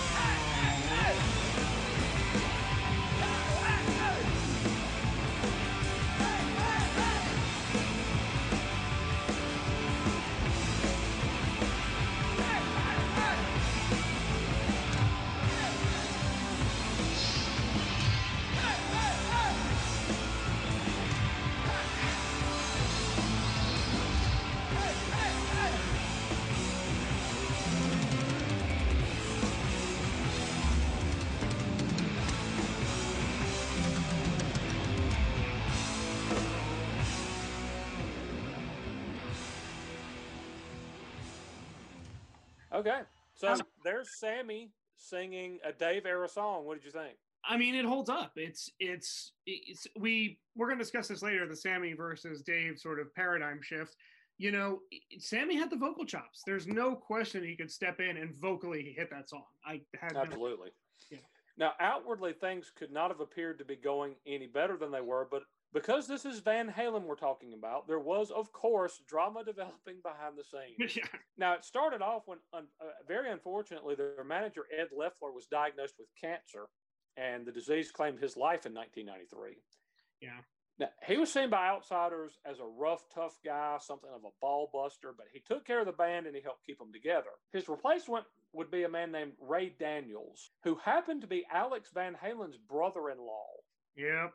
He and Sammy did not get along at all. With Hagar actually saying he was, quote, evil and saying that he, quote, hated rock and roll in later interviews. He also, per Hagar, took sides in band arguments, whereas Leffler would be more of a peace broker. Hagar claims that Daniels told Eddie that he needed to, quote, take his band back. Eddie and Alex were both sick of Sammy. Eddie supposedly said, quote, lead singers are hell. The fellow guitarist Slash, who, and I know this is kind of a shock, sort of knew where he was coming from. I, I could see that. Yeah. Quote, you got to be a prick to be a lead singer. That's half the deal, Slash replied. Yeah. In, in 1994, the band started work on the follow up to For Unlawful Carnal Knowledge. By this time, there was major conflict between the brothers and Hagar. Quote, that was the record where if I said black, Eddie said white. And I'd say, okay, white. And he'd say, no, I want black. I'd say, okay, well, I wanted black to begin with. Then Eddie would go, well, I don't know what I want. I'll let you know when I do. He just wanted the opposite of what I wanted. Eddie was taking another stab at sobriety, and this was prompted, he said, by the last time that he got really drunk. He had an all nighter, stumbled in about eight in the morning, and that Wolfgang looked at him and said, "What? What's wrong, Daddy?" Yeah. So he said, he said, if your five year old kid knows something's wrong, then you, maybe you need to, you know, take some steps and tr- try to improve yourself. There was some success with three songs being written in a half hour period at one point. As Eddie said, his therapist taught him how to write sober because he'd never done it before. yeah. I mean, they and they do studies that say alcohol actually affects your brain to the point where how you process and and do these kind of things changes. You have to rewire it. Right. Yeah. He said though that the fighting amongst the band and Daniels got so bad that he actually started drinking again during the process of making the next album. In the midst of that, he also began to chastise some of Hagar's lyrics. He, for example, ended up hating the end result of the song Amsterdam, saying that the flagrant pot references and quote wham bam Amsterdam lines were, quote, just stupid and not imaginative in any way. Quote, Sammy would say, You never complained about the lyrics before. Well, I wasn't sober before, and I wasn't even listening to the lyrics. It's not like I suddenly wanted Sammy to be my puppet or anything, but once in a while, I would take issue with a specific lyric or line, Eddie said. And now we have a fun fact. Fun fact. Fun fact. The video for Amsterdam became the second Van Halen video banned from MTV following Oh Pretty Woman. Amsterdam was banned for a couple of reasons. One, the song has very flagrant pot references, and MTV was on a big reefer madness. We're not going to let you talk about marijuana kick at this point because this is right around the same time that we had Let's Get to the Point, Let's Roll Another Norge. And in the video, people are seen smoking marijuana because it's it's a travel log kind of video with the band actually in Amsterdam. And there are people, I mean, openly smoking marijuana. And at one point, there's like a giant spliff stuck in the mouth of a stuffed monkey. Huh. Huh, wow. And then there's the boys visiting a certain female oriented business that's legal there. Yes, that is yes. In Amsterdam, it is. That has a little bit of a red tinge to it, perhaps from a red light. Yes. The sign yes, yes, yes. Very good. Thank you. That's 100% what it is. But anyway, that, that became their second video to be banned from MTV. Eddie also said that Sammy made things worse by bristling at suggestions to change lyrics. Eddie said that Sammy would actually get mad and not speak to him in those instances. It took three solid months working eight hour days to finish the project that became Balance. The internal strife showed itself, much as it had years earlier on Fair Warning, in a much darker record. The famous brown sound of Eddie's guitar, his term for the slightly distorted sound and unique tones he produced, was a little bit muted and gave way to a cleaner tone and some very heavy metal esque riffs Critically, this album was not well received at all, but the album still sold well, going triple platinum. The lead single was partly about universal love, but it also made a reference to the death of Kurt Cobain, who we mentioned earlier, Eddie was a, a, a huge fan of. So let's hear let's hear that one now. This one hit number one on the rock charts. This is Van Halen from Balance. Don't tell me what love can do.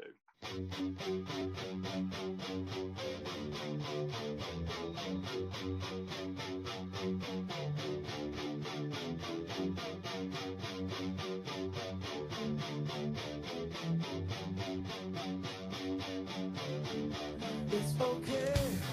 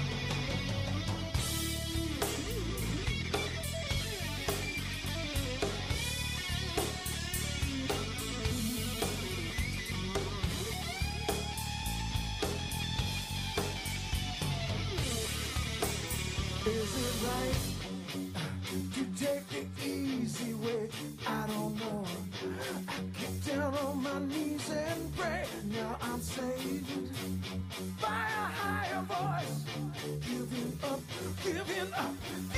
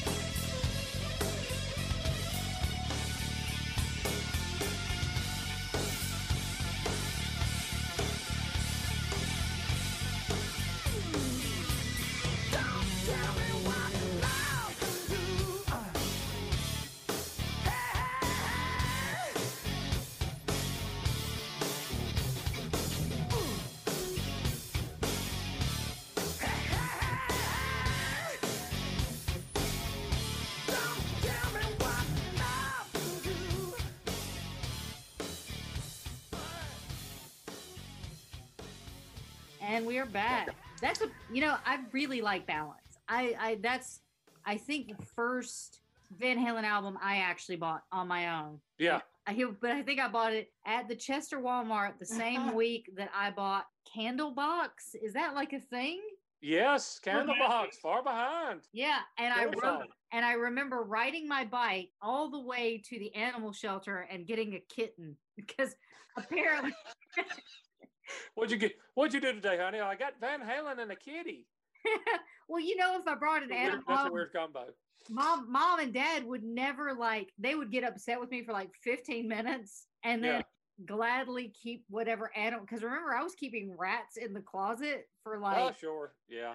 weeks, and then mom and dad found them and then bought them like a giant terrarium and like fed them when I was at school and stuff. So Yeah. like I never learned my lesson about bringing home animals. Mm-hmm. Yeah, but that I, I agree with you. It- I remembered Balance as being kind of meh, and as part of preparing for this, I listened to the entire Van Halen catalog, and it was a lot. It, it aged really well. It was a lot darker than I remembered, and it was a lot heavier than I remembered. Not there's a couple of there's a little bit of dead weight, especially in the form of the instrumentals. But Am- Amsterdam's a great song. Don't tell me what love can do. I really like Seventh Seal is great. I really like Feeling. That's a fantastic song. For whatever reason, it was it, it ended up being a little darker and a little heavier and a little better than than I guess I don't know if it's just my more, ears are a little more mature now or what. But anyway, so the Balance Tour was one of the band's most elaborate yet, with a jumbotron being used for the first time, which necessitated a camera crew being employed. The band jokingly called it though the Ambulance Tour, as Alex was wearing a neck brace after damaging three vertebrae while hoisting one of his kids over his head.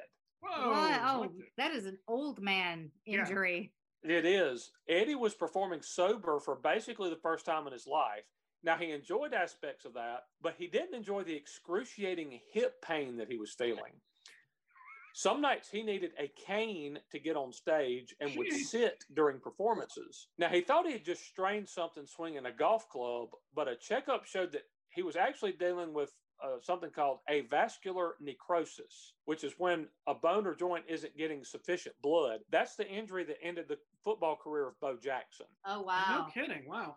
Yeah. Now, he thinks that years of jumping off amps and running around the stage was responsible, especially that in his inebriated state, he was blocking out the pain and the damage that he was doing. Sure. It should be mentioned, though, that heavy alcohol intake can exacerbate avascular necrosis. So, Interesting because it's a blood thinner. You would think that I mean, like I know this isn't medically sound at all, but you'd think that because it's a blood thinner, that would Right. actually help. yeah, you would you would kind of think that, but apparently that that can exacerbate the problem. It, it- it makes Uh, healing harder. That's the problem. Ah. Right. I think that's right. The band made, at, at the time, very rare swing through Europe, which had been infrequent. And they played a secret concert in Amsterdam that was broadcast on local radio. So that was sort of a homecoming for the Van Halen brothers. The Balance Tour was among the highest grossing tours of the year, I think trailing only the Eagles' Hell Freezes Over tour. Oh, wow. But some felt that management was milking things a bit too much. The band was tired, wasn't getting along, needed a break in general, and needed a break from each other. But they played 131 dates in nine months Jeez. Wow. with Alex in a neck brace and Eddie dealing with excruciating hip pain. Jeez. They finished with two dates in Hawaii where Sammy wed his girlfriend Kari. Oh. No one could have known it, but that would be his last show with the band for some time.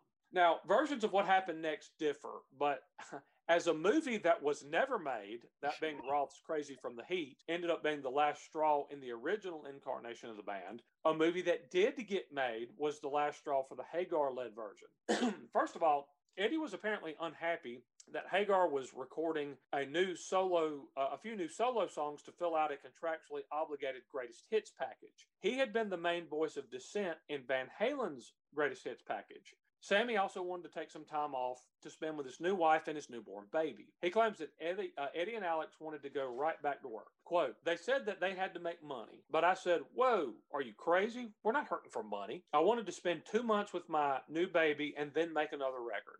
But Eddie said, I'm frustrated because you never do what I ask you to do. He says this was after a cryptic, drunken call that he got from Eddie at 2 a.m. one morning when Eddie asked him what he wanted to do. Sammy said he wanted to take a break, then told him that he hadn't decided what he wanted to do, but that he'd let Hagar know if it involved him and ended the call with an FU. Wow. What Eddie wanted to do was work on a pair of songs for the soundtrack to the movie Twister. that is one of my favorite movies of all time. I know. And it stars one of my heroes, Bill Paxton. And oh my God, Helen Hunt. We've come full circle. Oh my Oh, oh, God. I'll say, I think we have to end the podcast now because we've come Yeah. full circle. We've closed the Helen Hunt circle. It's another horrible band name. Right. So, so there were some, uh, you know, Eddie wanted to work on a couple of songs for this, the soundtrack to Twister. But Sammy said, quote, I was not down with it. All they wanted was to get me off the island. Ray Daniels would be on the phone saying things like, if you're not back tomorrow, we're assuming that you've quit the band. Hagar did go back to take part in the recording, but the tensions that had been simmering for a while were still in evidence as they argued over musical direction and lyrics. They finished one song, but Sammy balked at doing another. He went back to his hotel room and had his room put under a fake name so that Eddie wouldn't be able to reach him. Eddie tried to call Sammy, and eventually security knocked on Hagar's door to tell him that Eddie Van Halen was on the phone. What do you want us to do? Sammy recalls security asking him. Quote, tell him to go F himself was the answer. That apparently prompted a phone call that 11 years prior would have seemed totally improbable. Hagar says that is when Eddie got on the phone and called David Lee Roth. Oh, wow. He then got another phone call from Eddie. Quote, You've never been a team player, Sammy says Eddie proclaimed. You've always wanted to be a solo artist. You can go back to being a solo artist. We've been working with Roth on the greatest hits record, and it's going great. Wow. Sammy, Sammy says that he then got a call from Daniels, who, realizing things were spiraling out of control, tried to calm the situation. Hearing his voice on the other end of the phone did nothing to calm Hagar, however. Mm-hmm. Quote, Go F yourself for starters, Hagar told him. Second of all, congratulations, you just broke up the biggest band in the world. F you, it's over. Now, Sammy claimed that for a long time in the immediate aftermath that, you know, he was fired from Van Halen, but he conceded later that perhaps he had quit as Eddie had maintained. Okay, now everything I just told you is Sammy's version of what happened. Eddie's version differs. In an interview with Guitar World magazine, he said there had been issues with Sammy going back to the OU812 album. He said Sammy refused to work with producer Andy Johns on For Unlawful Carnal Knowledge and demanded to work with Ted Templeman, who Eddie said let Sammy, quote, get away with everything. He said Sammy seemed to change when he got divorced from his first wife and that things got worse after Eddie stopped drinking in October of 1994. He claims that Sammy was opposed to the greatest hits package because he didn't want to be compared to Roth. And then that he got assy about the fact that more of his songs should be featured on the collection if it was going to happen than Roth's. Eddie said he found it interesting that Sammy, who had put out two greatest hits albums, was so opposed to Van Halen doing its first one after 20 years of recording albums. Eddie claims that there had been a band meeting when it was emphasized that if he wanted to be in Van Halen, Sammy had to, quote, stop running around doing all this solo shit and become more of a team player, which might involve collaborating more on a lyrical level. He claims that Sammy seemed amenable to that, but then blew up when given someone else's lyrics to work with. Sammy also wrote words for the one song in Twister that he participated in that featured lots of tornado references, which the director and the rest of the band had made clear they did not want. He said the last call they had came after Sammy blew up in the studio and left abruptly, and only happened after he tried unsuccessfully to reach him many times. And it went something like Sam, if you want to make another record or do another tour, you've got to be a team player. Van Halen is a band, not the Sammy Hagar show, not the Eddie Van Halen, Alex Van Halen, or Michael Anthony show. And then Eddie said that Sammy finally said, quote, yeah, GD it. I'm effing frustrated. I want to go back to be a solo artist. And I said, thank you for being honest. We ended hanging up like everything was cool because it was all out in the open. He'd admitted that he wanted to do solo stuff. And I said, well, you can't be in the- a band and do that too. So see you. I didn't fire him. He just quit. Eddie held the view that Sammy only liked the prestige of being in Van Halen and really didn't want to be in any band. He said both he and Dave suffered from LSD, quote, lead singer disease, except, da- except Dave never lied. Wow. So Eddie was essentially calling Sammy a liar as he went out. So Oh. Sammy was out of the band. The next time Van Halen took the stage together, they did so with a new old face, and it would not end well. Now we're going to pretty much end our episode right there, and uh, part four, our finale, will be coming up next week. But Will the Thrill and I every week are doing little lists, little debates about Van Halen. We figure that they are the ultimate drunk guys argue about them band. We're both drunk right now. Not really. I don't know if Will is or not. He's in California. I can't tell. But uh, as we said last week, you know, ladies, lest you think that we argue about or discuss important things when we sit around and have a beer and quote solve the world's problems, we don't. I think Will and I, in having these discussions before, one of us actually uttered the phrase, "Well, you know, I would just say that anyone who believes." Heartbreak City is a better album than Candy-O is a mouth breathing cretin who poops in the sink. I feel like I know who said that, and that person would be you. Was it? Was it me? It was And probably it's heart, and it's heart, and it's heartbeat city. But an- anyway, Oh, I- Heartbeat City, Big- and, yeah. and and no, I go to bed at this point, but I I would like my voice to be heard Oh, in of this. course. Okay, so what we're doing right now is we're going to have the ultimate Van Halen debate. We're going Dave era versus Sammy era. Now, none of us is a perfect foil for this because, first of all, I, I, I slightly favor the Dave era, but I love the Sammy Hagar era. And and and Will, you don't. Uh, there's uh, you've given no indication that you dislike the Roth era at all. Oh no, none in the slightest. Uh, I would be on the side of preferring the Sammy era, but I thoroughly enjoy the Roth era. And and that, so I know people who say that when Dave left, there was no more Van Halen. That whatever came after was this crappy corporate pop synth garbage, and I don't identify that as being my band. That's not Van Halen. But then I had a discussion on Twitter with some people not long ago, and so I was surprised how pro Sammy they were to the point that they were they were saying like Sammy's a better singer, he's a better songwriter, the music was more relatable, and one of them actually called David, I, I, if I remember right, something along the lines of a half-assed vaudeville reject. So really funny. so I was a tad harsh, but um, so there are people who have very strong opinions about this, and in both of our cases, it's just a matter of having a slight preference one way or the other. Um, and mine doesn't even necessarily have to do with the singers, but anyway, we're going to have this debate right now. LD says she wants to weigh in a little bit, so so Will, sir, you have the floor. All right. Well, I want you to picture for a moment you're getting onto an airplane and you have one of two pilots. The first pilot is the one who's going to get you there on time. They know the flight route, they know where they're going. You will get there on time, smooth sailing. They will divert the issue around the issues. They will make the flight the best it can be at 30,000 feet. The second pilot is going to say, We can get you in much earlier. It's going to be rocky. We may go to places you didn't plan on, and hell, there's a chance we may not get there at all.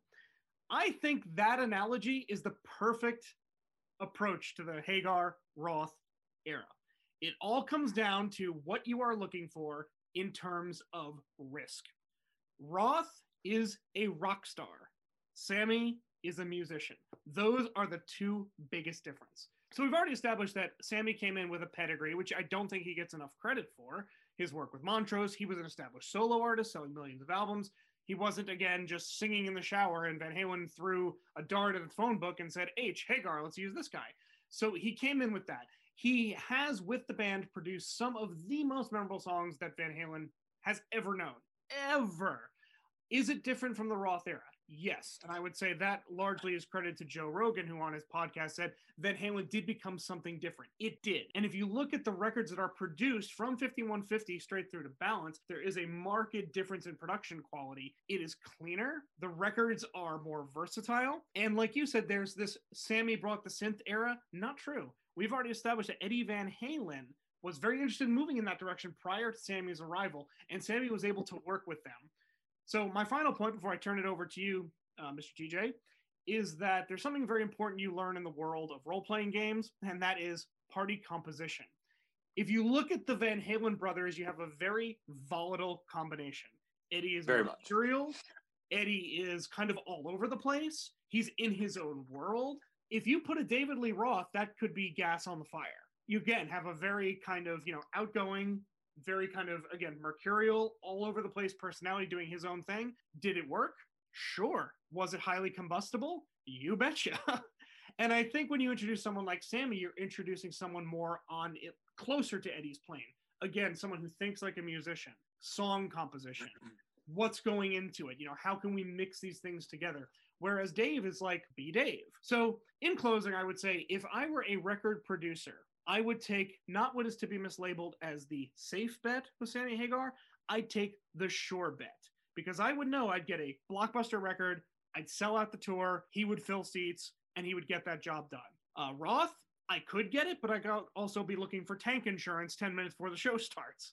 So it is a bit of a risk. There are two areas where I think men, the men are left, you know, there's you can't compare the two. Sammy is his voice vocally superior in pretty much every way to Dave. Dave's range is very limited and only got more limited as he got older.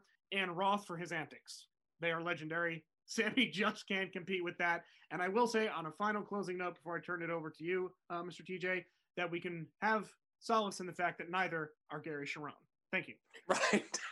I yield my time. I know Gary Cherone. Gary Cherone is a friend of mine. Yeah. No, no, Gary Cherone. no, no, Gary Cherone. This, is actually a debate. Okay. Yes. I will concede up front. In every traditional sense, Sammy Hagar is a better vocalist than David Lee Roth is. He's a better singer. He Yes. has more range. He has better breath control. He is, is stays on pitch better, and that really showed itself most if you've ever seen ever seen either in concert or seen clips of them live. Yes. There are times that Dave would drop whole lines because again, lack of breath control. He's running around the stage, he's out of breath, he, and he just he would drop whole lines. Mhm. Um, so I'm, I'm certainly not going to argue to try to argue that Dave is a superior vocalist because he's obviously not. But there's something magical that happened when David Lee Roth and Eddie Van Halen were in the studio together. They're, they bring out the best in each other. Dave, while not a great singer in the classic sense, is a stylist. He uses a bit of a growly thing. He has that that soup the the super high you know sh- uh, shrill shriek, but he would do the half talk half sing kind of thing. Um, he would almost rap at times. Mhm. They Ted Templeman found a way to accentuate what he did well, and while Sammy is a superior singer, no question, he's a much more conventional singer. Dave made Van Halen more distinctive. There was something about that that different delivery, that kind of talk, kind of rap, kind of sing, jokey. Sometimes you can almost hear him laughing and having a conversation that made that made his delivery unique and it made Van Halen sound distinctive and unlike anything that anybody else was doing. It was very non traditional. I would also say that Sammy is much more of a stand and deliver guy. He's going to stand at that microphone and he's going to sing his ass off. Whereas Dave is full of energy. He would uh, reportedly stretch for up to two hours before a concert Oh, because he would often begin a concert by jumping off a 12 foot drum riser and landing in a full split. What? He did acrobatics. He would fly over the stage, as you see them doing in the video for Jump. The onstage antics, the entertainment value. He is a compelling figure. When he got hit the stage at the US Festival in Assless Challenge, which sounds so ridiculous to even say, but But, But- but he he know Dave knows how to work a crowd. You can't take your eyes off the guy. Now, is he croaking and missing notes here and there? Yeah, he is. But but you're still transfixed by what you see. I would give him, you know, Sammy gets unfairly criticized for his lyric writing at times, and I because I, don't think that's fair. He's a very good songwriter. Agreed. Dave, Dave is differently good. Dave wrote with a little bit more of a wink and a nod, and a little bit more of a little bit more of a sense of humor. A little, more, you know, Sammy wrote, you know, just great straight ahead rock and roll songs. Mm. Dave wrote, he was clever, and there was a little bit more of a, a veneer o- over things. You know, if Sammy wanted to sing about sex, there wasn't even a thin veneer. He covered it in saran wrap. You, you know, yes, this song is about sex. It, th- th- that could be the title of it. I like sex. by Sammy Hagar. Yeah, yeah, Whereas that was a little more of a wink and a nod. And that, but part of I think the overarching thing for me really is while I like that they're them exploring keyboards and pianos and some synth and and and not being afraid to reach out and do some ballads. I think that the reason I like the Roth era more is because of the music that Eddie was making at the time. Eddie was bursting onto the scene, doing things nobody had ever heard with a guitar, a tone nobody had ever heard, techniques that nobody had ever seen before. And he was heavily influenced by Cream era Clapton and by you know listening to Zeppelin and Deep Purple and people like that.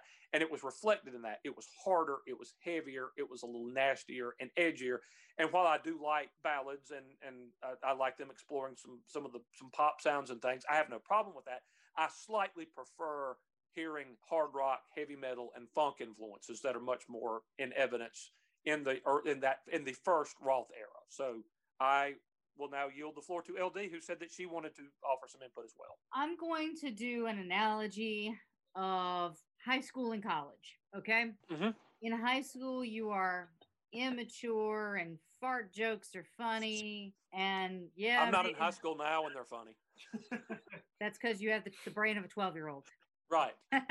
and and pranks and antics are funny and while those might be some of the, like the best years of some people's lives a lot of people find their footing in college and they mature and they they find that path that they want to be on and you grow and you mature and i think that david lee roth is high school and sammy hagar is college That's fair. Yeah.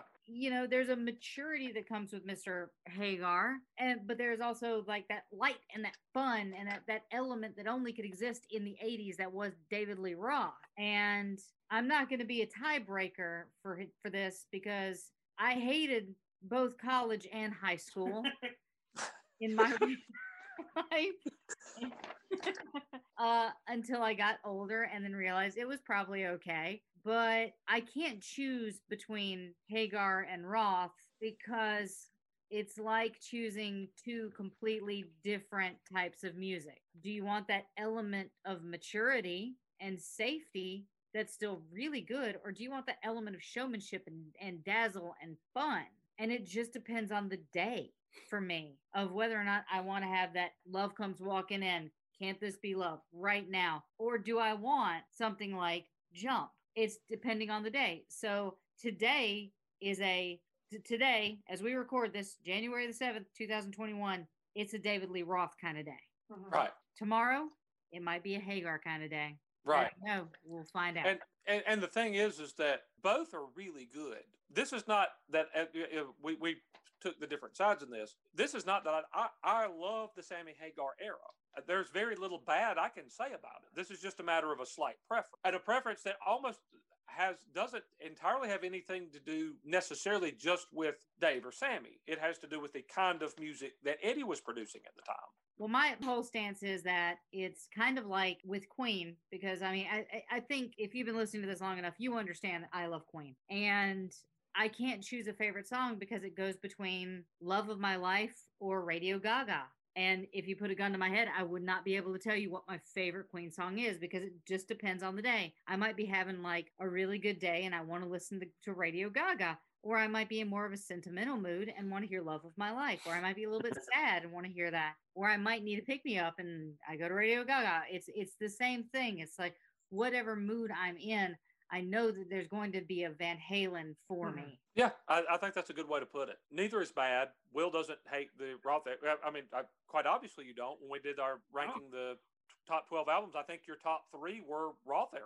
That they were absolutely. Yeah. Yeah. So, and I and I had uh, a Sammy era one. I think at number three Well, So, that's all of our- obviously- for unlawful carnal knowledge. So we we we both like both eras. It's it's not that we don't. It's just it's just, it's almost like like LD just said. Sometimes it may just be a matter of what mood you're in. Yes. It may be the day. It may be what I ate for breakfast. I mean, hell, I don't know what makes me decide these things as the day goes along. But some days you feel like listening to 5150, and some days you feel like listening to uh, Van Halen 1, and they're both very different, and they're both very good. And then sometimes you just wake up and you go, I want to listen to just a gigolo. Sometimes. That's actually it's actually Dave's solo, but that's fine. I know. That's Or- that's what I'm saying. Or if we're going that direction, Mas Tequila.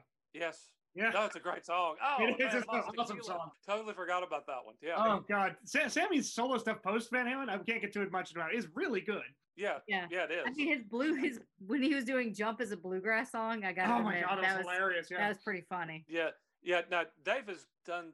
Yeah, Dave has been a little hot and cold away from Halen. Yeah. I will definitely admit that. But, but that goes to my point If that's what you're going to get with Dave. It's going to be Yeah. hot, and the hot will be hot, and the cold will be like, you know. That's the ride with Dave. There's no even. It's it's up and down. Yeah, but I would say that the albums were pretty even. I, I would say that albums they they they consi- he consistent they consistently hit home runs with with him in the band. But then you almost wonder when it ended. Did it have to end? Was that like Yeah. We've reached the natural end of this? Maybe, maybe there's a part of that. Like like you said, this this has burned really hot for ten years, and it can't go on. It, we're going to have to make a change now. But it's it's kind of like a divorce because they had they had Roth, then they had Hagar, then they have somebody who you refuse to tell me their name, like they're in ah, Voldemort. yeah. And oh then God, you, Yeah. you'll find out next. You'll find out next week. If, if you say it three times, he appears and sings a song from Van Halen 3. but then they or one from Pornograffitti. Oh, gross. and on that note, I I think we're done with this episode, are we? Are we Well, done with I this think, episode? I think we put this debate to the fans now. Yeah. I Is mean, this? Yes. Okay. Yes. I think that's the way to decide this. Yeah. Yeah. There's only one way to go, and that's out to you guys. so If- please? If, we would love your feedback on any of these little argument, debate, list things we're doing. If you want to rank the top, you know, the, the 12 Van Halen studio albums, we'd love to hear what you got on that. Your top five favorite underrated Van Halen songs, which we did in the last episode. Let us hear it. Sammy versus Dave, what you got? This And- is and the if ultimate up the third singer. If you bring up the third singer, we will block you. Uh, we'd love to hear from you guys about any. Yes, we'd love to hear from you. But uh, yeah, this but fun uh, fun stuff here, and uh, we've got one episode left in our uh, Eddie Van Halen series. We are going to hear uh, one song to take us out after LD uh, hits us with the socials. All right. So if you think that we're doing a great job and you would like to support us, you can do that on patreon.com at patreon.com backslash rock and roll heaven. You can find us on Twitter at rock and roll LT, our Instagram rock and roll heaven LT, our Facebook rock and roll heaven pod. Still not saying our website. You can email us at rock and roll heaven LT at gmail.com. And please make sure, new year, new you, check out the other awesome podcasts on the Pantheon Network at pantheonpodcast.com. Uh, there's some awesome shows that if you like the show, you should, should certainly check them out. I said certainly, Certainly. certainly, certainly. certainly. All right, I think it's about time for me to go uh, to bed. All right. So thank you guys for checking this episode out. Make sure you check out the next episode in our series on Eddie Van Halen. And from all of us here at the Rock and Roll Heaven family, we hope that you had a fantastic New Year's. Wow, it's gonna be like the 30th when this airs. So Yeah. never mind. I don't know what time is anymore. All right, thanks, guys. Uh, we'll talk to you next week. Sorry, Glass Tiger, we're out of time. See you next week. Everybody, as we go out, we have one last song. This is the last song that Sammy Hagar recorded with Van Halen before exiting, and it did end up on the soundtrack to Twister. So we're going to sign off from Rock and Roll Heaven with Humans Being.